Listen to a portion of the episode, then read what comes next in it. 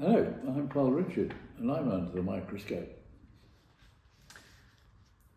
Was there somebody who had a major influence on you when you were thinking about joining the monastery?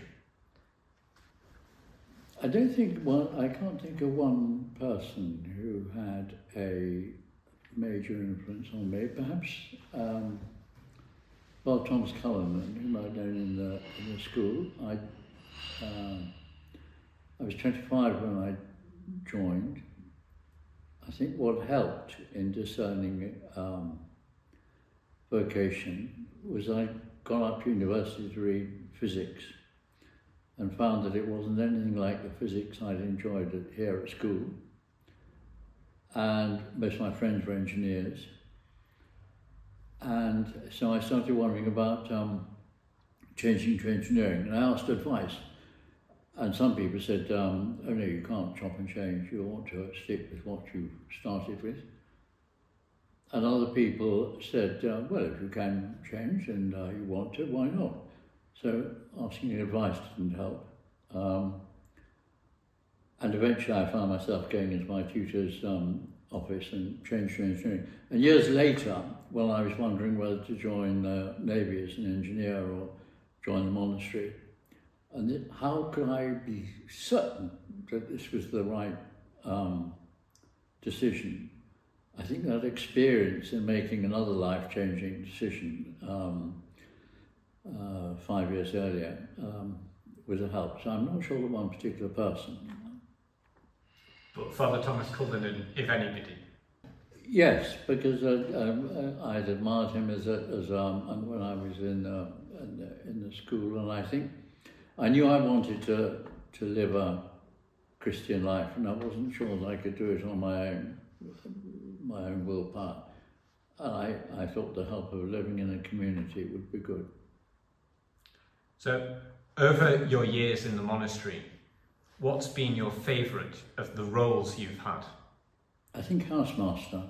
Um, I suspect any teacher thinks his age group is the um, is the best, but the the privilege of seeing um, people arrive as children and five years depart as adults, many of whom keep in contact. I think that has perhaps been the most privileged role I've had. Uh, slightly different sort of question. Do you have a favourite way of praying outside of the divine office? Well, I try to pray um, according to um, the method of meditation that Father John Main came and preached um, to us when I was a junior, which I tried for three weeks and found did nothing for me and which I then had to go at when I first went to join our monastery in Zimbabwe. Um, and uh, whatever it is, 18 years later, I'm, I'm still trying. And I great, take great comfort from Abbot Herbert um, saying to the um, community, talking about prayer as I am before my time, but apparently he said, um, uh, fathers, uh, brothers, um, which was his way of speaking, uh, we read in the Penny Catechism that prayer is the raising up of the mind and heart to God. Uh, it says nothing about keeping it there. So um, I keep on trying to raise it up again and again every few seconds. Apart from here at Ampleforth, do you have a favourite place in the world? Not I think of straight off the top of my head, no. Um, okay. And what would be your ideal holiday? I think probably sailing, yes. Tell us a couple of your interests or hobbies, either now or in the past.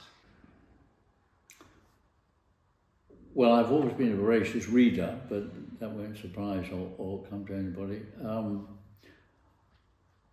I've also taken great um, satisfaction in being involved since I was an eight-year-old um, in uh, in the Scouts.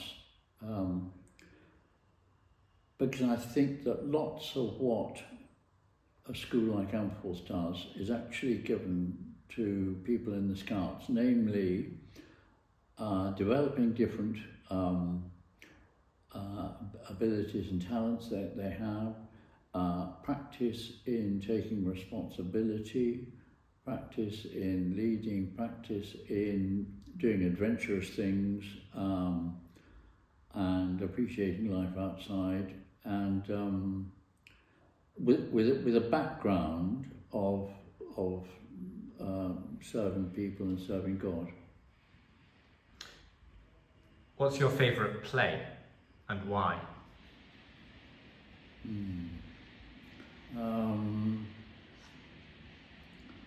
the Bourgeois Gentilhomme, perhaps, um, just because it was the last play I appeared in in the um, when I was in the in the in the school. Um, but it's one of the things I, I miss being in the monastery, not being able to go to plays. And the year I had, or nine months I had in Dublin, I very much enjoyed um, catching up on, on going to plays in the theatre.